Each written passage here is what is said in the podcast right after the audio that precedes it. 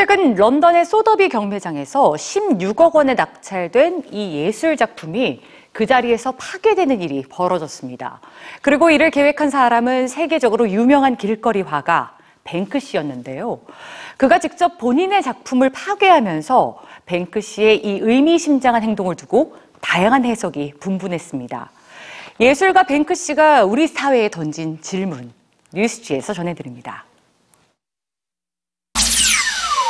세계 곳곳에 의미심장한 벽화를 남기는 미스테리한 아티스트가 있습니다.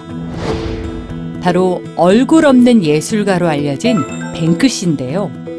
뱅크시는 작품뿐 아니라 파격적인 퍼포먼스로도 유명합니다. 지난 2013년엔 뉴욕 거리에 등장한 뱅크시의 작품. 흔한 복제품처럼 보이는 작품에 사람들은 별 관심을 갖지 않았는데요. 하루 종일 구매를 한 사람은 단 3명뿐. 그런데 거리에 내놓은 작품은 모두 뱅크시의 진품이었습니다. 세상을 향해 도발적인 질문을 던져온 뱅크시가 최근 또 한 번 뱅크시 특유의 메시지를 던졌습니다. 런던 소더비 경매장에서 약 16억 원에 낙찰된 뱅크시의 작품 풍선을 든 소녀. 그런데 갑자기 액자에서 흘러내리다 멈춘 16억 원짜리 작품.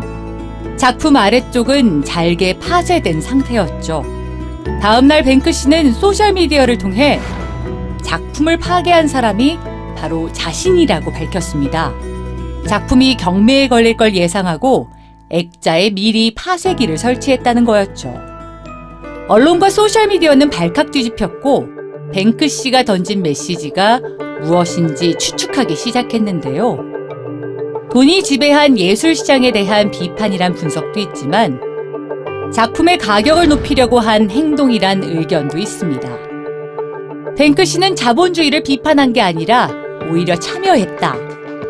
절반이 파쇄된 작품은 희소성 때문에 가격이 오히려 두 배 이상 더 높아졌기 때문이죠. 뱅크시를 패러디한 광고물도 쏟아졌습니다. 작품의 가치를 높이겠다며 뱅크시를 따라하는 사람도 등장했는데요. 하지만 6천만 원짜리 가치가 있던 작품은 하루아침에 1,500원짜리 종이 조각이 돼버렸습니다. 아무도 뱅크시의 의도를 정확히 알 수 없습니다.